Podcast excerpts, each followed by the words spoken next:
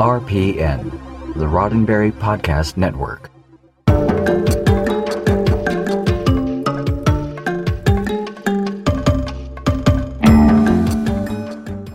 Stardust City, where the clothes are cream but the bars are gritty. It's Monday night at 7 p.m., and that must mean it's Mission Log Live. I'm Rekha Sharma. And I'm John Champion, all the way back from Planet Pimp. Where let's see, let's see. We uh, what did we do there? Uh, we met Vup. Uh, we learned about the aftermarket for Borg Tech. Uh, we caught up with Bruce Maddox. Hey, I'm I'm so glad about that. Uh, I bet it can answer a lot of questions for us as the story unfolds. I'm glad he'll be around for a nice long while. Spoilers. Reptile bouncers, femme fatales, and costumes galore. We'd love to hear what you have to say. You can join us very easily by clicking on the Zoom meeting link or by using the one tap from your smartphone, or you can just dial us up at 669 900 6833 and enter the meeting code you see on screen. That's right. So I know you're getting warmed up in the chat because as I do every week, I just I jump in there, I look at who's there, what they're saying. So I know that you're chatting and I know that some of you have already called, you're waiting patiently in the queue. But I love it when you bring your thoughts to us face to face. You know what to do. Rekha said it already. I always do what Rekha says, and you should too. Click the link, use the one tap, call 669 900 6833, and we will be here to chat with you. Yeah, and also a big thank you to tuning in. You might be uh, joining us live right now at facebook.com slash mission log pod or at youtube.com slash roddenberryprod. You might be watching this video later. Every time it cracks me up.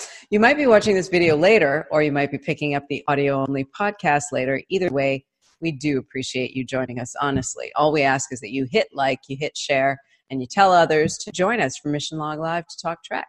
Yes, and uh, so many people who are ready, I mean, early in the chat, um, uh, logging in with some of their opinions, their thoughts, and of course saying hello to us. So uh, there's Ria saying good evening, morning, and afternoon to all of us. Hi, Earl. Hi, John. Hi, Rekha. Hi, Scott Palm, because of course Scott Palm is there. So hi, Scott. Uh, hi, Paul. Joy, Joy C. Lucas says, This was my favorite episode so far. So very interested. Maybe Joy, give yeah. us a call and tell us why. I'd be very curious. Uh, there's know. Alan Perry. Uh, there's Bjorn. There's Pam. There's Kenneth. Uh, Kenneth saying, unfortunately, there are a number of critiques to throw this episode's way. So, so many opinions different yeah. places, different uh, uh, different opinions coming. There's Eric uh, saying hi to all of us by name. Thank you. There's Karen. Um, gosh, uh, everybody. Uh, again, I said Scott. There's Michael. There's Keith. There's David. Thank you, everybody who is joining us live here in the chat or who is joining us later. You mean the world to us. Well, speaking for myself, you mean the world to me. Hit like, hit share, just like Rekha said. Um, not a whole lot of news uh, for what's coming up. We will be making some uh, convention announcement soon, talking about uh, what's happening at WonderCon, talking about what's happening at the Nichelle Nichols Farewell Con, uh, talking about gosh, then further down the road you got Comic Con, you got uh, you got Vegas, you got all the cons coming up. So we'll uh, we'll make some detailed announcements about those later. But right now, just want to remind you, of course, to join us Monday nights seven next week. Wow, six next week we will be six episodes, so we're we're sixty percent into yeah. Picard's first season. I can't believe it. it. You know, ten episodes feels like it's just come and gone. It's gonna fly by. It's gonna I fly know, by. Right? And I just I, I have to say, I noticed you were talking about a lot of cons. Yes, yes. So was the show tonight? What? What? That's wow, very There's, good. Right? There's a lot yes. of cons. Yes, yes, very good. It was, it's like Ocean's Eleven. Yes. um, hey, Rekha, why don't you let our friends in the audience know about our poll from last week? I'm going to go ahead and I grab will. the stats from this week's poll. Exciting. And, uh, and I'll catch up with you, okay? Okay. So last week, guys, we talked about the policy of absolute candor. How many of you found it annoying? And how many of you found it liberating? So annoying, 35%, and liberating, 65%. You know what? Yeah. it takes a Trek audience to think outside of the box and be like, we're ready. We're ready for a new way of life. We're going to liberate ourselves. Hmm. Yeah. Okay. And you, you think that's what's going on mind. here? I think, think so. they are ready? You think they are ready to go? for a better future where Okay. everybody's like a bunch of uh, warrior nuns. Who doesn't want to be a warrior nun? well, yeah, okay. uh, I have a point. mean, right? yes, Anybody watched Watchmen? yes, yes. Yeah. Like, Regina King is amazing. Hey, Um, good point. Hey, I, I do want to uh, mention something really quick because uh, I am watching, uh, I'm looking on a different desi- device here, watching uh, the feed. Uh, there might be some problems tonight with some uh, some of our upstream bandwidth messing up. So uh, j- everybody rest assured the calls will be fine. And the audio cast will be fine. But if you're having some trouble tonight during the live show, uh, catching us live, uh, don't worry about it. it. It might stop and start. It might have some drop frames in there. Might have a lot of drop frames, but don't worry. The show actually will be okay. Uh, in fact, I see Amy there saying the connection is going in and out, but I am here. Yes, yes, you are here, and we will talk to you in a moment. thanks for sticking around with our technical difficulties. Yeah, please do, please do. Not not everything can be accounted for all the time, so it happens. And like I said, you'll uh, you'll have the audio cast a little later to look forward to. Uh, speaking of looking forward to things, hey Rekha, you Mm. mind if I uh, give a little recap of the story? Oh my God, please. All right, the Waiting Stardust. day. Let's let's do, let's do the Stardust City Oh, rag. wait, wait, wait. But what Yeah. about this week's poll? Oh, oh, wait. Oh, this week's poll. Of course, of course. I, I was looking at it and then talking, and I forgot this week which was more gory. The moment with Icheb's eye this week in Stardust City Rag, or or throwback to season one of Next Gen Remmick's Head Debris. And yes, every time I say Remmick's Head Debris, uh, we are owed hundred dollars. So, uh, which was more gory, Icheb's eye or Remmick's Head Debris? A dead heat. 48% saying Icheb's eye, 52% saying Remmick's head debris. So that 30 year old special effect, they're saying, is more gory than uh, a contemporary special effect on Picard. I don't have know. to look that up. Yeah, both pretty gross. I don't want to look it up, but now I'm curious. Oh, you have to. Ugh, You have to now. okay. All right, here we go. A little recap of Stardust City Rag. 13 years ago on Vergessen, Icheb lives on an examination table being tortured and stripped for parts by a woman. When she's startled and asks for Bjayzl, Bjayzl, Bjayzl, it is indeed seven of nine who enters, stunning the others in the room and attempting to save her friend.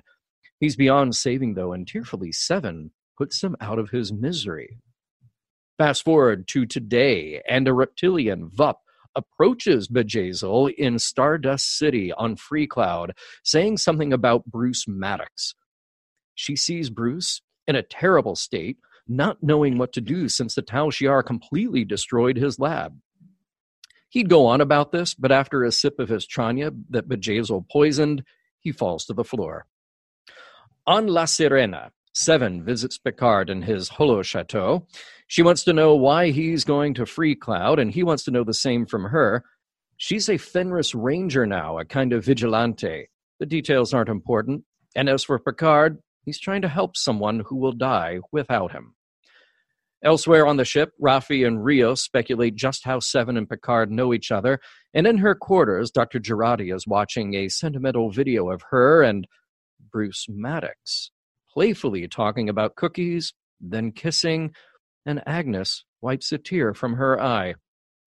Arriving at Free Cloud, well, isn't this convenient? Bjayzl is holding Bruce Maddox, and Seven thinks they have an in to get Maddox if they offer Seven herself as bait. Time to go full on Ocean's Eleven or Picard's Five or whatever we're calling it. Rios assumes the guise of a space pimp. He's there to make contact with Bjayzl, entice her with the deal, which means Seven and all her intact Borg tech. That is, uh, once he gets past Vup's rather unique interrogation and his keen sense of smell, which can alert him to a liar and also what that person had for breakfast. Fortunately, Rios was injected with something from Rafi's aromatherapy kit, which throws off the big lizard. The rest assume their roles. Picard as a flamboyant French traitor, and Seven as, uh, well, as herself, but as a prisoner to be traded. Dr. Jurati will stay on board and operate the transporter to beam everyone to safety as soon as the word is given. And Rafi has given Seven a pattern enhancer to make it easier for them to all slip through. This whole time, Rafi has had her eye on something else. Once everyone is away on their mission, she drops by a family clinic on Free Cloud to find Gabriel Hwang, her son. He and his wife are expecting a child, and here's Rafi, the mother who wasn't there, who embarrassed Gabriel with tales of conspiracy. It's a cold reunion, and in the end, Gabriel wants nothing to do with her. When our impossible mission force are introduced to Bjayzl, something is wrong. Bjayzl recognizes Seven, and Seven recognizes Bjayzl. Guns are drawn by Bjayzl's guards, and now the deal is clearly something else. Seven grabs Bjayzl by the throat, demanding that her guards disarm themselves. With the ruse being broken now and the pretense dropped, Seven explains that Bjayzl had lied about being a Fenris Ranger, had gained Seven's confidence, then stripped Borg, including Icheb, of their parts to make a profit. Icheb says Seven was the closest thing she had to family. Picard tells her that revenge won't help. By then, Vup has quietly drawn his weapon, handily stopped when Rio shoots him, and it's time for our heroes to beam out of there with Bruce Maddox. Safely on board La Sirena, it's time for Seven to say goodbye again. She's going back to Stardust City to finish her mission, but before she does, she wants to know if Picard feels like he ever regained his humanity after his experience with the Borg. Not all of it, he says, but he and she are still working on it. And she beams away, very armed, to confront Bjayzl one last time. It goes pretty much as Seven planned, vaporizing Bjayzl in short order, then taking on a security team as she attempts to shoot her way out. Back on La Sirena, Bruce Maddox is in the infirmary, barely hanging on, and he gets the update from Picard. Dahj is dead, but Bruce says Soji is on the Borg cube. He sent her and Dahj where he did to get to the bottom of how Starfleet is in cahoots with the Romulans. Picard tells Rios that their next stop is the artifact, aka the Borg cube, and hey, guess who was on board La Sirena who said she was done with them as soon as they got to Free Cloud? Yeah, Rafi is here, and she's just not in the mood to talk to anyone right now. Bruce needs to rest, to recover from his injuries, and not to worry. Dr. Jurati is there to take care of him, like really take care of him. She cancels the EMH, cancels his treatment. He dies the end. Dun dun dun. She's a bad guy. I don't know what is going on. no. What? No. Okay. Because I, I, I have ideas. Well, le- well, let me put it this way. Um, all right. I'm disappointed maybe that she's not who we thought she was, just because everybody said like, "Oh, she's a spy. She's a spy," uh, and, and they're just clearly trying to fake us out. But I think there's more to it than just that. Definitely. So, because it, it would be if it was just like, oh, she's a Romulan spy, I would just be like, oh, come on, really? That would be so boring if that's it, it would be. I think it's way more complicated. Certainly, her performance was very layered. Yes. Yeah, I think Thank you. a lot of different things going on. Thank you, as as the resident actor here, pointing that out because you are right. Um, and in fact, I uh, there was a, a line of hers that I wrote down that I thought was so good right at the end. I wish you knew what I knew. I wish I didn't know what I know. Yeah. I'm sorry. That that's not just like the mustache twirling Romulan. No. You know, th- there's something deep and complex going on here. And yeah. as you probably see in my notes, I wrote in all caps. The only thing in all caps was, "What the hell does she know?" right, right, right. That's awesome. Hey, uh, we do have callers. Uh, we have many people who called in right away as soon as we went on the air. So let let's just start talking to people, shall we? Yes, please. All right, we got Paul, who's been waiting patiently since the top. Paul, how are you tonight? Hi, John. Hi, Rekha. Hi. Hi. I'm I'm a little needy tonight. Oh, oh, I, I had to call in to talk about this episode because I'm I'm uh I'm very heartbroken. I'm heartbroken. do Oh, tell. uh, yeah. How, how are you heartbroken exactly? By Well, whom? Who? Show us on the doll where you well, got there's heartbroken. there's a there's there's all sorts of things that would break my heart in this episode, but I want to talk about Seven. All those years on Voyager, um, discovering her humanity, and maybe beyond that, and this is where she's ended up, and that's that's sad. That's a sad thing to happen. Mm. It's It- cool, but it's sad. yeah i you know i i have mixed feelings um exactly. because there there is one way for her to go which is uh, her time on voyager helped her regain her humanity and she's fine and all all of that stuff worked i mean she's a work in progress but but she's on the right path right? Right. the other way i look at it is this. Here's a person who had her humanity taken away from her at five years old and everything through her formative years was the horror of that violation. And i the the the one piece of it that gives me some hope is that you know she and picard have this moment of recognition i think that was one of the best scenes in the whole Mhm. episode Agreed. and he says you know we're both working on it she's sadly she's working on it in this destructive way um, but she has always been a character who has been trying to find herself and find meaning and find her place in the universe and yet at every turn it just uh, just the rug pulled out from under her during that that terrible time and and here's somebody who did everything quote unquote right after she gets liberated from the borg but then the world kind of turned to hell around her you know Exactly. Yeah. Yeah i kind of love that she's, um, you know, from being from the collective is essentially now a lone ranger. You know, she's Mhm. Had That's, to that's an interesting take on it. yeah. yeah, swing to the other end of the spectrum. To you know, one- one thing I, I was writing a little bit about in my notes is uh, is that metaphor, which I love. It's like for for society, you know, like how much of what we do uh, is dictated by the noise of the many minds of the collective. How many of the choices do we make in a day are actually a collective choice?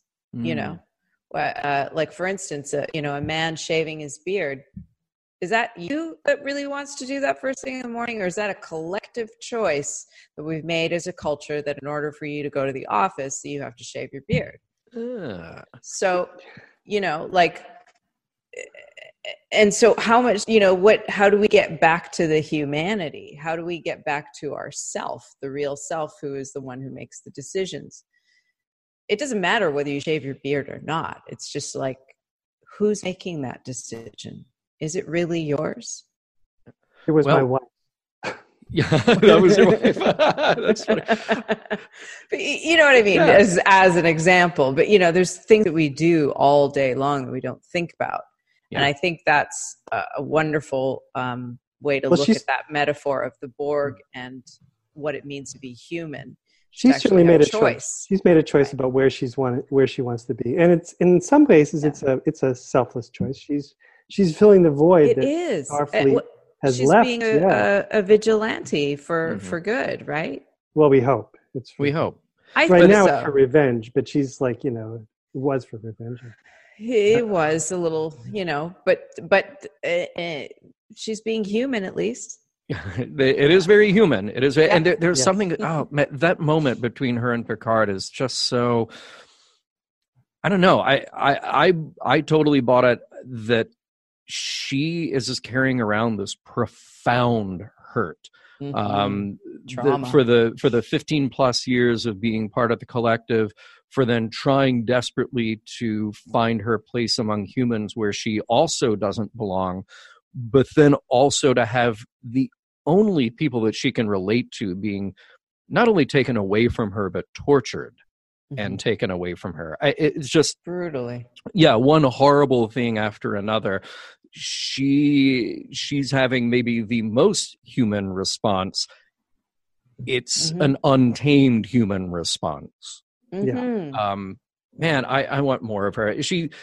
look Jeri is just a fantastic actor in this Mhm. and i think seven is one of the the most interesting complex deep characters they have ever written on star trek and uh man i just Agreed. want more of her on this show or wherever we can get her um Yeah, So- will we though? That's uh, yeah. yeah This is all we get. It's kind of a Oh, it's Yeah. not going to be all we get.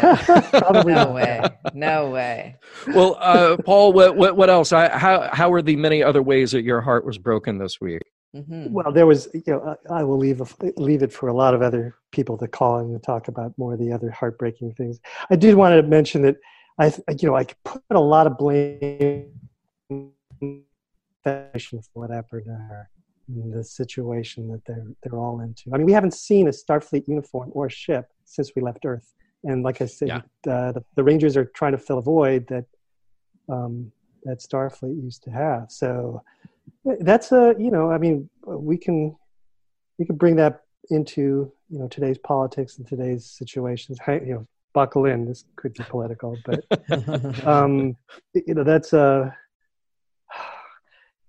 you know when a when a superpower you know steps back you know a void is created and problems you know there are repercussions that that will affect so many people so that that's you know Yeah.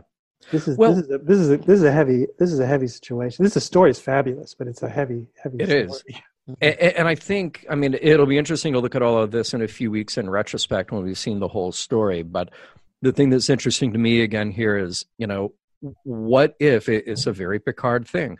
What if you did everything right, but you still lost, but things still went wrong around you? And and here's Picard thinking and trying to do everything right way back when during the Romulan relocation. Um, and yet things went wrong around him and and here's seven the last we saw of her in voyager trying to do things right and yet things went wrong around her how do you react to that um they're trying they're trying it's very human Well, paul thank you for calling in this week okay you're welcome you guys we'll have see a you nice night. soon and we'll, we'll hear everybody else's heartbreak on the rest of the show Yeah. good night guys Good Thank night. you, good Thank night. you. um, you know, personal or story related, whatever. You can just, you know, you can share with us. We're here for you. uh, next up, we have Amy. Amy Emhoff. Welcome to the show. Hey, oh wait, Amy's muted. Amy's mute. I see Amy. I don't Amy. see Amy. There we go. There's Amy. She is now unmuted. You see Amy, hello. Welcome to the show. There she is. Hey, can you hear us okay? Hello. Uh-oh. Oh, we'll come back to Amy. Hi, how are oh, hey, there you Me? are. Hey, yes, we can hear you. I don't know Oh. if you you're catching the delay. You're a little crunchy. Oh, Oh, it's pretty crunchy. Yeah, we might Hi, have. everybody. little- Can you hear me? yes, we can. I think you. I don't know if you're catching the delay on Facebook. Hi. Turn off the live stream Yeah, I if can you hear are. you. Okay. What is shaking? Hello. What's on your mind tonight, Amy? Can you hear me? Yes. Hey, we're going to pause you for just a second. We'll come I back am to you. catching the delay. Okay, uh, I'm going to put you back on with Earl, and we will come back to you in a moment. You know, Rick, uh, it's uh, like the old days of terrestrial radio. You tell somebody to turn off their uh, radio when they call into the station. It happens. So, It happened. Can you talk? Uh, oh, She's still there. I don't know Yep. what's happening. I think so. It sounds like Yep. So I, I saw her give the thumbs up. So we're going to try Amy one more time here, and Okay. we'll uh, we'll see what happens. If not, we'll go over to the vice admiral, then we'll come back to Amy. So, uh, all right, Amy, are you with us in real time, seeing us, hearing us, talking to us? Nope. Okay. Let's jump over to the Vice Admiral real quick. We'll come back to Amy for sure, because I definitely want to get her perspective. Amy is a massive Voyager fan, and uh, rightfully so. So I'm looking forward to getting her impressions of uh, tonight's episode of Picard. Uh, but let's hop over just a to smart cookie in general. Right, right. Yeah. So let's hop Yeah. over to the Vice Admiral. Let's see how things are going tonight. hey, by the way, uh, there was a big Barfleet party last weekend or the weekend before. Uh, it was yeah, it was the weekend before at uh, Oh yeah. Yeah. How was How that? was How'd it? that go? Are you are you Well- currently recovered? I Oh, was yeah. gonna say, are you And still we did- hungover? We did win best room party, so Bravo. Yes, you did. Because why wouldn't you? we, we tend to, we tend to put up a pretty good fight, you know. So, um, Nice. but it was fun. It was a it was a good deal of fun. So Very good. sorry you missed it, both of you. oh but man. Well, One of these days. Someday, yeah. All right, talk to us about uh, Picard, episode five, and uh, take us Uh, down to Stardust City. Well, if I'm looking through the uh, looking through the chat and listen, and of course all the things online, there's a whole lot of people that have a whole lot of really, really big things to talk about about this episode. So I'm not I'm not going to do that. Okay. All right. I'm going to you say can. something you more can if you simple. want. I know. Okay. I'm going to go with Yeah. something a little more simple. Okay. Okay. Why is it that there is such a market for Bor- uh, used Borg parts? You It's a know, good question. I was wondering that myself. Yeah. Um, hmm.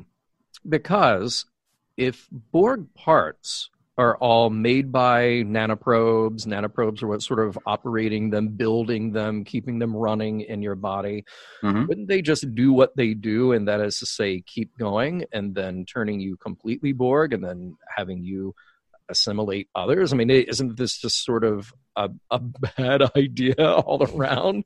Um, by the way, Earl says, remember to look for the union label and buy only genuine AC Delco Borg parts. he is right. He is not I mean, mistaken in that. I assume that most of them. I mean, if they're just pulling them apart, and I don't mean that in a crude way, but uh, if Mm-hmm. they're where are I mean the nanoprobe dispensers have to be a part of that too. Yeah, right, right. Yeah. So uh, the, all all that stuff, from what we know of the Borg, talks to each other and Mhm. works in concert with each other. And that's a little like if you just handed me, if we were just doing a bionic man thing, and you said, "Here, here's here's an arm to make you throw faster, or here are legs to make you run faster," like fine. But Borg are a whole other ball game, and that's worrisome. And who is buying those stuff, uh, th- those things like an ocular implant? Who is buying that, and what are they doing with it? We've only seen that there's a huge market for it. We we don't know what that market is doing with it, or who that market is represented by, other than obviously the underworld. Yeah, I'm I'm greatly concerned by this. Oh yeah. Um, mhm. Yeah. It's disgusting. I don't want Borg parts. One would think nobody does, except for liberated Borg who might need them. Like after all, I mean, as they said, as uh, I didn't remember who was m- mentioning in the chat, but yeah, the one of the one of the deep cuts here is that didn't Icheb donate his cortical node to Seven in Voyager? Oh my gosh! Yeah, you're right. So that's why they Oh. couldn't find it. Oh man. Oh. Hmm. Oh. Oh yeah. This this is bad. this is bad all around. Oh yeah, yeah. That that e- that makes it even worse, doesn't yeah, it? yeah. It Taking does. Borg parts, installing them yourself. All yeah. None of this is good. None of this is good. All right. well, thanks for bringing us down, man. Well, I don't think there's a lot of up in this episode, except for Picard's over the top performance. Yeah. Okay. Yeah. Yeah. Uh, That was about- amazing. who who here thought of Monty Python? Yeah. Okay. I thought so because I know Earl did. We had a, a little talk earlier about that, and yeah, w- whenever given a chance to work in the uh, the the French Knights, um, yeah, Yeah, exactly. pretty awesome. Cool, man. All All right. All right. So Well- I, I kept mine. I, I thought I was keeping it light. I didn't. But um, but Yeah. let me uh, Simple Let me, and simply dark. Yeah. Let me make room here so Amy can get in here, and uh, you guys have a great uh, great week, and we'll talk again next week, hopefully. You too, my friend. We'll talk Yeah, then. Thank you. All Take care. Bye. You too. All right. The moment we've all been waiting for. We're going to head back to Amy. Amy, welcome to the show. Hi, John. Hi, Rekha. You can hear me now? Yes, you're a little crunchy. Yeah. You're- I had to take off my headphones. They were a problem. okay, you're, Okay. you're a little crunchy, but but I think we can uh, we can translate. So, Okay, great. welcome to the show. What's on your mind? So I was super thrilled, as you might expect, given that I host the Women of Trek panel every year, which Rachel was on last summer. It was so fun in Vegas. Mhm. Um, I was very thrilled to see Seven of Nine again. Uh, even more thrilled to see her uh, not in a cat suit, not wearing heels, you know, kicking ass on her own terms, you know, having that that moment where she's kind of out. She's she's not Starfleet. She's never been Starfleet, and she's always chafed against that Starfleet um, rule structure. And now she's a ranger. She's a vigilante. You know, she can do what she wants. She can she can dispense the justice how she feels is best. Um, and you know, of course, she and Janeway were always in contention, uh, and I really thought that she benefited from being outside the structure. And Picard seems to be all about what they're doing outside the structure. Uh, Right. Yeah, I mean uh, that's I, I I got no argument with that. Honestly, you know, I I, I don't. Especially with what we learned in this episode. Yeah, yeah. Let's get out of that structure. Exactly. It's like no, no matter what with Seven, even if you put her in the Starfleet structure, uh, she's she's going to be her own person. You know, Yeah. Um, and, and that is a very unique situation to be the the human that she is, but the Borg that she is slash was. Yeah, And I So- think she kind of rebelled against that like orderliness that she, you know, grew up in, that she, you know, the assimilation that she grew up in. She Yeah. doesn't. I mean, obviously, she retains all- some of that. You know, I noticed somebody somebody tweeted that she did that little head tilt that she does Oh yeah, as uh, as Seven, like right when she kind of dropped in, like, oh, you owe me a ship card. But um, uh, but she's definitely like stepped outside her like very rigid self. You know, she she drinks bourbon. You know, she's she's rocking her she's rocking her like leather and her phaser rifles. Like, I think that seeing that, uh, you know, as someone who who grew up seeing Janeway as my top favorite, but then being able to see Seven again as as someone who, who's older, who has gone through this political climate, someone who's kind of existed in like the era where we're marching and we're asking, you know, women the women's march and we're asking for more rights and we're asking for, you know, um, um we're asking for the kind of like future that I hope Starfleet would be fighting for. Mhm. Um, Mhm. then to see Seven coming in and doing that, you know, it kind it gave me like a real sense of pride and a real sense of of seeing her, you know, just from like a feminist perspective too. That is awesome to hey, hey It's listen. great. uh, so great. Yeah, your your comments are uh, awesome to hear. I apologize that the the audio the, the connection is not good. It's very crunchy on our Yeah. end. So um, I, I'm going to say good night for now. But I I want you to call back, or honestly, we record this uh, uh, separately and release it in a supplemental or something because this is very very cool, and I uh, I really appreciate your insights into Seven and uh, obviously the Seven relationship with uh, uh, you know the Voyager crew, and then obviously what became of Seven. I think that's what's so cool is to figure out that 14 years in between and uh, what became of her. Amy, thank you so so much Thank for you. calling in, and uh, we'll see you soon. All right, cheers. Bye. Bye. Bye.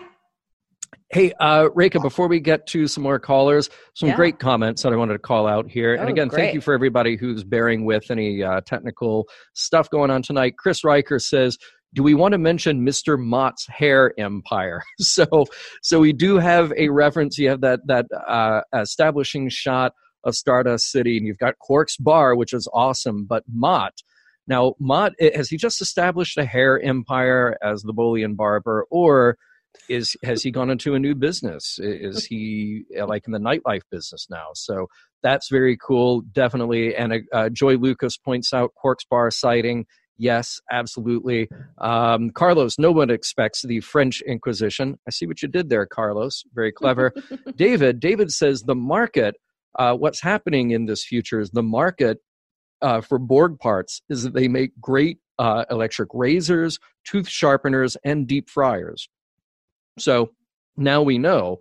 Uh, now we know exactly what's happening there Deep with all the uh, the Borg parts. Yeah. Oh, and Paul, Paul, who just called us, he makes a very good point. He says, "I didn't expect Elnor to be the comedy relief on this show. I know, right? Right? Yeah, I didn't expect that either. That was great. His Really the- cute. after everybody gets the personalized ads, I did not get one. Yeah, yeah. so good. He doesn't know how to do it. That was awesome. Uh, so yeah, a lot of a lot of good comments here, and uh, yeah, yeah, just uh, people being patient with us uh, with the stream. But thank you all who are hanging in there. Hey, uh, and actually, uh, Joy followed up by saying. I enjoyed Elnor in this episode. His reaction was very old timey Star Trek alien to me. Yeah. Uh, and him looking up to Rios as a male figure was adorable. yeah. I, I actually I didn't catch that, but but now that I think about it, yeah, he really is. Yeah. That's very awesome. um, and uh, oh, here you go. Rick says, I I still can't believe Rekha has joined our group. I right? I'm here. Hey, let's uh, let's go ahead and take another call. It looks like we had uh, Eric who is next. Uh, Eric, who I believe is on the phone tonight. Eric, are you there? I am. Do you hear me? We sure do. Welcome to the show, Eric. Okay. Welcome. Hi. Um, well, I was noticing in the last couple of episodes that um, there are a couple of um, mythological references that were that um, seem kind of interesting because uh, I mean, it's not unusual for for there to be those sort of allusions in Star Trek, but I think they might have been digging uh, kind of deep to try to make them uh, relevant to the story. Um, in particular, Fen- uh, the Fenris Raiders and Vashti. And uh, I, I don't know how familiar you are with with with uh, either of those uh, figures, but um, I can go No, into please- it a little bit. Yeah, please, please tell us. Uh, let Let's talk about the Fenris Raiders because I know that Vashti. Uh, there was a little bit of discussion, I believe, in the chat last week about that. There was? But- Okay. yeah, but I'm very curious about the Fenris Raiders. So um, Fenris was the um, uh, in Norse mythology, also known as Fenrir, was a wolf uh, that was the son of Loki, um, but he was being raised um, in Asgard with the gods. Uh, the the uh, god of justice, Tyr, who is a very kind of a a hands-on kind of god of justice, not like the uh, not like a, a, a judge, but more of a, a um, more like physical law enforcement uh, trial by ordeal and by combat. Hmm. Um, and he was he raised him as a pup, uh, and then but he got bigger and bigger and bigger, and he his hunger became enormous, and um, eventually Odin, king of the gods, decided that he needed to be bound, and uh, the uh, they tried to test this. Uh, to, they they brought chains and uh, under the pretense of him testing his strength. And the first two chains uh, they brought broke, and then they made the, an even stronger chain that was made out of uh, ingredients that are I- impossible, things that, that can't exist. Um, that it was the strongest chain, and he knew what was up, and he knew that this this chain would bind him, and he would only accept to be bound um, if he if Tyr would put his hand in Fenris's mouth. And when he did this, uh, the the chain went around him, and Fenris snapped um, Tyr's hand off. And then at the end of the uh, in Ragnarok, the Doom of the Gods, uh, he will become uh, the the chain will break, and he goes after Odin and devours him. And the Fenris in this Fenris Raiders, I think, is kind of interesting because that kind of brings to mind the Borg, and that she she named the Fenris Raiders as Hmm. such because being ex-Borg and also being kind of upset with the lack of justice, they're having to take justice into her own hands Yeah, Mm. um, because there is no law out there. that was Um, a great line. Uh, uh, Picard, I forgot how he phrased it, but uh, Mhm. something saying about you know taking the law into your own hands or or breaking the law and she was Yeah. what law? you know, Yeah. Yeah, yeah. Yeah, and you know, like she just she had to what she had to do what she would with the Bjayzl because otherwise she would just go back to harvesting more Borg parts. Right. Um, Yeah. So Yeah. I know a lot of people didn't like what she did uh, at the end of that, but I, there really wasn't another way. Um, uh, so you said there is other. Go ahead. Oh, I was just gonna say, I'm What? sure, I'm sure there could have been another way, but that's the one she chose. Well, Yeah. that was the only way that that she saw that or that she could see, and who knows if if they got some other sort of help to take care of it, uh, to take care of the problem, how long that would take. She might have gotten away. I don't know. Um, you said there was talk about Vashti last week with the um the the Esther story. I, I, I want to say that in the last week.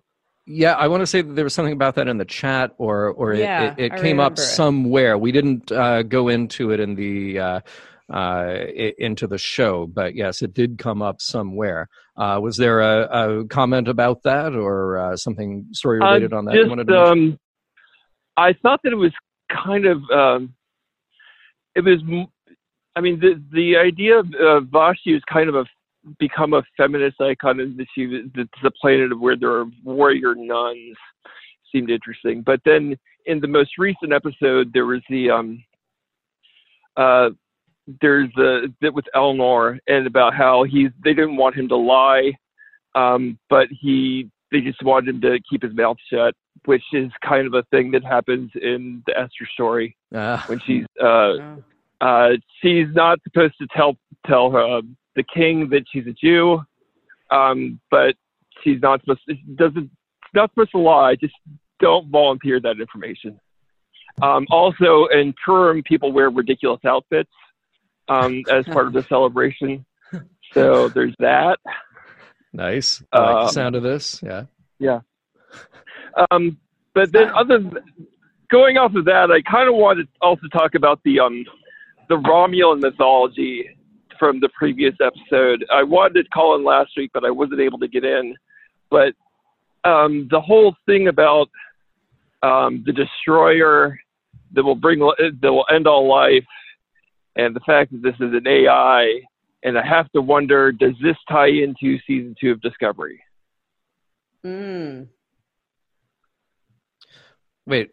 Uh, well, uh, is Ra- it Rekha's our resident discovery expert. but, um, So does but- it tie into control? d- uh, well, I, uh, no idea. I mean, remains to be seen, right? yeah, I, I Yeah. have no idea if Well, they're what- trying to make connections between those two worlds. It's it doesn't seem obvious to me. Yeah, yeah. I don't know. I- but okay, go ahead. Oh no, I would say I, I, I wouldn't think so, but I mean that that's not at least Okay. thematically. I, I can see how we can uh, connect those threads. So Yeah. yeah, yeah. It, it it seems kind of odd to me that like that they would end. I mean, especially the second half of of season two of Discovery, with the the going on about control taking over. But Mhm. then they go the next trek we see is this whole plot line about evil AI taking over. And while they did that in old Trek, but you wouldn't get like what little girls are made of, followed by a, a, a taste of Armageddon, followed by uh, Return of the Archons, back to back to back. But right, we're getting these two AI destroy uh, destroying all life stories. right, right. I Well, mean, I feel like and- it's sort yeah. of it, part of the zeitgeist right now. Yeah. You know, it's just AI Yeah. is is it's in the freaking newspapers right now. Yeah, I, I think Um, that that's definitely had that has to be an influence on uh, on what's going now. I, Hey. and I honestly think about uh, Battlestar a lot with with this show too, Yeah. with all the AI stuff, and I mean, her being the destroyer, while you know, Kara Thrace was the harbinger of death. It's, it's definitely you know some similar themes. It's true. for sure. Hey, uh, uh, Eric, we, we've got uh, many more calls to get to, so I uh, hope you don't mind Yes. if we uh, say goodbye. That's all uh, right. but please call us It's back. pleasure. Appreciate your Yeah. insights. Okay. All right, Yeah, thank you. All right. All right. cool. Hey, Bye. uh, w- w- thank you. Take care. Uh, without wasting a moment, we're just going to jump right over to Karen, uh, who is on the phone. Karen, Brilliant. welcome to the show again. Hi, I hope that uh, can you hear me okay? We sure can, loud and clear. What's on your mind tonight? Great. Well, I'm going to go back to the big scene. Do it. just because I I feel you know it was just so sad, and I'm very sad. I love Icheb from Voyager so much, and I'm sad in that way. But I'm sad that the controversy kind of has taken away from the scene itself, which Hmm. Mm. was so important uh, in setting up what we know of Seven Mhm. who I think doing what she's doing is kind of logical because there were many points through Voyager where she was trying to make up for assimilating people without Yes. thought, without regard. And so it kind of makes sense that she has become this sort of justice for people who cannot help themselves. She's atoning. And this with Icheb really sets up not just her character arc, but it accomplishes it accomplished a lot of other things. It showed us how Borg are often regarded. We thought the Romulans were being somewhat callous and offhand. They were treating them like angels compared to these people. Everybody seems to consider them as uh, uh, very beneath them uh, with anger. We have tons of people in this era who are you know, know somebody who died at Wolf 359 or was assimilated. Um, I'm sure people are afraid of them, even though they're ex Borg, Mhm. or, you know, look at them as artificial, even though they are organic. They are people, and especially once disconnected from the hive, regained their individuality. And it accomplished this idea that they just aren't regarded in that way. Plus, they're regarded as a, a, a resource, just just a, a resource of monetary or power or whatever. You know, there probably are not that many Borg, ex Borg out there, which is Mhm. probably why the market is so um, hot. Mm. And, you know, it just, this one scene accomplished a whole lot of storytelling. And I think that's gotten glossed over because people are upset about how it made them feel Yeah. emotionally when we've had so much throughout Star Trek because of the the era um, or just for the tidiness. I mean, we you know we joke about red shirt deaths. We've Mm. seen suicide, you know, and the defector, that admiral, it has to kill himself by the end. Mm. Um, you know, we've had murders, you know, shows based around murders, but we didn't see, you know, somebody people get shot continuously, but it's tidy. They they either disintegrate or disappear. So this one scene which established so much character and story richness is kind of getting diminished by the controversy and I think that's sad because I think how they filmed it was not gratuitous. I just did not see it as gratuitous and it was sad and it was a shame and it was uh so uh it was supposed to be it was supposed to make you feel but unfortunately i think people are missing the point that it was supposed to make you feel that the borg who we always regarded as the big villain are this victim too Yeah. which i Yeah. find really interesting Yeah. so anyhow i don't know i I- had I- I- oh, I could talk about this show for an hour you know I, I totally agree with you, Karen, and I and I found it very difficult to watch, but it, I did feel that it was on point with the story. It was, it should be difficult to watch, and and it is tricky Right. because I love the, you know, the clean, wholesome nature of Trek, and yet what we're talking about is not clean and wholesome. It's and and it this stuff is happening in the world, so. I, I'm always torn with these kinds of uh, things. You know, I do think there's a there's a point where okay, we don't need to see it so intensely because it, uh, you know, it doesn't Well, serve us and it maybe, of you know tortures us or something. But then on the other hand, it can wake you up to the truths that are happening. It can wake you up to the violence that needs to be uh, handled. You know, well it's stop. it's kind of that Agnes was right. Space is full of stuff, and the universe is full of stuff that includes the Star Trek universe. and we always looked at it through one lens. We looked at this one spot. We looked at it through a, a, a kind of enclosed universe of a starship. There was always more universe there. And if we only ever view something through one lens Mhm. and look at one spot and look at the pretty stuff or the stuff that comforts us, and we don't break out, we we don't improve the ugly spots, and we may miss an even more beautiful spot that we come to. It's kind of how I feel about that. Hundred percent. You know, Hey, Yeah. you want to you, you want to host a podcast, Karen? Yeah, uh, totally. Very yeah. insightful. I love that. I, am digging what you laying down, girl. so so cool and, and yes just you know to really drive home that point again that that informed so much about what we got out of seven and uh, they played that scene magnificently um, I, i'm glad that it's in there now was removing his eye gory yes do they have better medical technology in the 24th century yes but the it, it, it wasn't that moment that was important the moment that's important is her coming in finding him and realizing what she has to do. That says everything you need to know about that character. but I felt like that that whole setup there was like the back shop, butcher shop. Yeah. You know, the back Mhm. alley doctor that you go to, doctor in quotation marks. And that was also kind of important, you know. It's it's just like that was the disregard.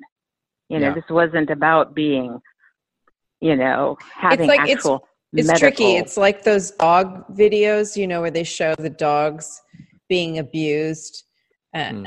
uh, in other parts of the world, and and there's that line, right? There's the line where it's like, okay, this is happening, and you need to see it so that you're are, are moved to do something about it. And then there's the like, then they go past that line, and it just becomes like torture Yeah. that they're Well, inflicting felt like upon the viewer. one You know, scene. it's like you know, I I think that had that continued on, or we saw you know multiple people and Yeah. you know person after person, that would get gratuitous. But this was an important character affecting another important character, setting up the scene of how an entire basically race, even though they're all different species, yeah. you know, is being perceived. That kind of thing. It it, it yeah, it was really just one scene and the totality of the of the time i mean there was so much more going on in this episode and in a matter of you know four minutes or whatever you communicated so much it's it's it's kind of amazing Yeah. and i don't know i i feel like it was justified and i'm sad that the controversy has taken away from really the depth of it Yeah, Hmm. uh, agreed. Well, and I think that might be an interesting thing to come back to uh, after the run of the series and see how those controversial moments kind of stack up, you know, and and and what we got as a totality Mhm. um, a- after kind of processing all of that. Karen, uh, I I would love to do this all night, uh, Yeah. but we've got a couple know, more I'm people sorry. waiting. So um, I really hope that you will. Uh, really hope that you will join us again. Okay. all right thank All right, you so take much guys thank, Thank you. you. bye bye Bye. Hey, next up we've got Brian. Brian on video. How are you tonight, Always. sir? Hey, Brian, you're with us live. What is on your mind tonight? back with you again. Yeah, what's happening? Um, well, I had a couple of things. Uh, just very briefly, I think you may already. I came in late, so you may have already touched on it. But uh, have we finally learned why Picard never used his real French accent all these years on Star Trek? Wait, so you think that was the real accent, but his Shakespearean English that was the put on to hide he- the real yeah, he took on this uh, affected. Yeah, and apparently his whole family did too, Robert and everyone. so Right, yeah, totally. know that. No, that that makes sense. That is the perfect retcon. Yeah. because I think I heard you mention Monty Python at one point, and uh, Mhm. I thought maybe you were talking about John Cleese because it, it did sound like a John Cleese French accent. I was just, after all these years, this this we finally get a French accent out of him, and this is what we get. Could not believe it. Also, I was wondering, am I'm the only one, and maybe it's just a sign of age, but I I could not remember who um, Icheb was until I actually looked it up. I said, "Oh yeah, there was those four kids from season six or something." Yeah.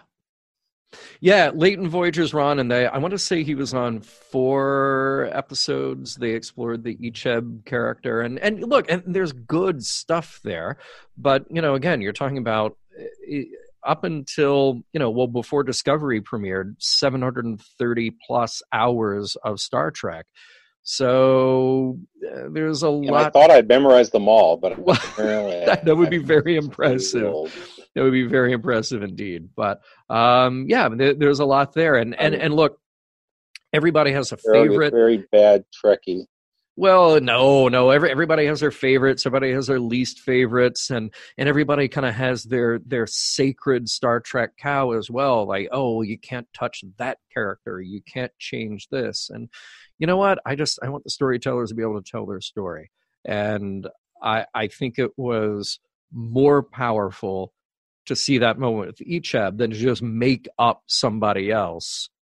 And so like, oh, Oh yeah, and- I, I yeah. agree. I mean, Mhm. once once I saw what was going on, I thought that was pretty well done. It's just that it was frankly lost on me a little bit because Yeah, I had yeah. forgotten about him because it had been so long ago. And so I think later Voyager and Enterprise episodes I don't recall. I guess I'm going to have to Right. to follow that podcast of yours and start watching them every day. Yeah, maybe so. Yeah. hey, uh, we we do have one more Hey, caller, but but Brian, I don't want to cut you short. Is there anything else uh, on your mind tonight? Uh, I had something a couple weeks ago I hadn't get a chance to call in about. Um, Mhm. I just put it out there. It's like I thought the use of Vasquez rocks was a little too meta. Yeah. Uh, I mean, after all this time, it's kind of like, well, yeah, it's cute. You're using Vasquez rocks for the 18th time or whatever, but really, I mean, actually, I thought what was funny is that uh, Raffi's home looks like it might have been that diner from Jay and Silent Bob Strike Back. Remember? Ooh, that's good. That's good. I like it. I just like the idea that you guys go. you could go live in Vasquez Rocks in the future. I mean, that's a beautiful place, and you know you can't live there now. Well, but, yeah, I actually expected it to be a tourist attraction by by the 24th century. right. I mean, Mojave apparently has this giant city sprouting out of it, in you know Pike's time. according to Yeah, right, map paintings we saw in the page. So right. I think the desert would be fully populated by now. Anyway, I'll let you go. Brian, thanks so much for calling in tonight. I like your purple lights too. That's very cool. Oh, thanks. All right. Thanks, Brian. Have a Good good one, Brian. Cheers. Good night. Bye. All right. And then All uh, looks like we're going to get to everybody. We've got Eric standing by. So, uh, Eric, Okay. what's up tonight? Hey, how's it going? Hey, good. How are you? I'm doing great. I'm going to talk really fast because uh, so I'm I'm not doing drugs. I just know we have very limited time. Thank you. good to know. I am I am so torn by this because I love this the story of Picard that we're getting and I love the series and yet I can't help I'm reluctantly finding myself agreeing with people who are like who are saying is this really it se- seems like they're they they're not subscribing to Gene Roddenberry's vision. I mean, the thing about it is and I guess I was always the one saying, no, we're much more noble as a species if we see ourselves overcoming these things as opposed to having already overcome them. And uh, when Star Trek Six came out and I heard Gene Roddenberry's opinions, I was like, oh, Gene, come on. But now that we are kind of in our own version of the 60s, Hmm. without getting too on the nose, I'm finding it's hitting me harder.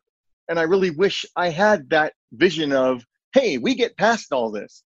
And the way, maybe it's because I'm reading the novel Last Best Hope, which goes into a lot of the background of what happened uh, in before the series starts. But it's like I can't help but think, man, humans are just as screwed up now as they ever were before. Like, I mean, now is in the 24th century as they ever have been. They just have. But then I go back to, I will not kill today, and I know. I mean, it's like I, I'm contradicting myself, but it, that's that's kind of where I am right now. I've got two minds at war about how I feel about this. It's just. Ugh. Man, you, you kind of you hit the nail on the head. Rekha and I were having a very similar conversation to this before the show tonight, and mm-hmm. I, I look, I'm of two minds about it, and I, I'm trying to reconcile those pieces because I I like the storytelling, I like the mm-hmm. characters. I want to see these characters challenged, and I want to see them grow, and I want to see something that is important and relevant. I don't want things to just sort of be whitewashed. And at the same time, I'm doing what you're doing, which is asking myself, is there room for the positive, uplifting, visionary stories of the future that don't seem hokey, that don't seem dated? How do you do that in a modern storytelling way? Yeah. Um, Well, one thing John and I both commented on is that we got to watch Star Trek as kids, like Mhm. pretty young. Like he was five, I was eight when we both started watching Star Trek, and a kid shouldn't watch Picard. Right. And Well, so, and- you know, like, and that what that did for us at that tender young age to actually have that represented uh, a world that's a better place was so powerful. Well, and even that's kind of gotten besmirched because in Star Trek 4, they're surprised at the swearing. And yet, if you look at Discovery and now Picard as canon, they were swearing all. I mean, maybe not so much. It would only happened a couple times in Discovery, but still, it you know the Yeah. uh, it, it's kind of like where'd that go? It's tricky they're- though, because because the storytelling, you know, it's important to talk about truth, and Right. truth is ugly sometimes. So Yeah. it's uh, it's tricky. man, Yeah, Eric- well, like that's why I'm torn because I I agree with with everything everybody's saying. yeah. well, Eric, we we actually we have run over time. Oh, I'm we afraid have.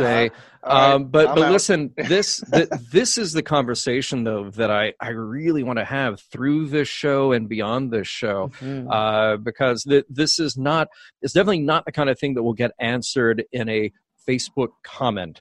You know, I I, I think I, I see so much just sort of vitriol uh, from both sides here about like it, it is Star Trek and you're wrong if you say otherwise, and other people no, it's not Star Trek. This is not this, and they invoke the name of Gene Roddenberry. I'm like, no, no, no. Let let's talk about story first Right.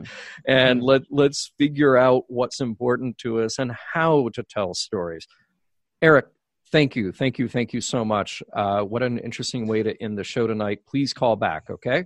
I will do that. Thanks for taking the call in such a short, you know, period of time. To have to No work with. problem at all. We Thank uh, you. will see you soon. Rekha, Rekha, we we uh, so many good calls, so much good conversation. We just we didn't stop for anything. No, we didn't. Are, are No. we going to even talk about the other shows here as part of our wrap up? Or are we Uh, out of Uh, time? just uh, say the address podcast.roddenberry.com. Boom, your turn. Okay. What? Podcast.roddenberry.com. I did it for you again.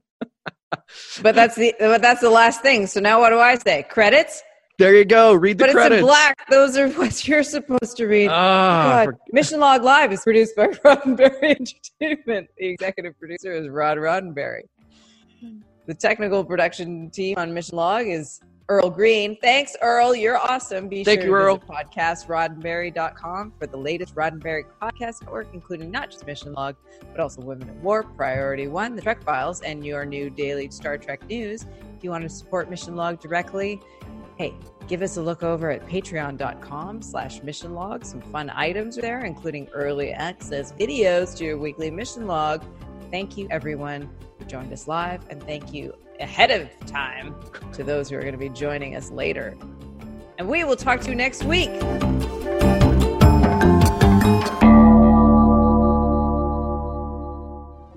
Podcast.roddenberry.com, the Roddenberry Podcast Network.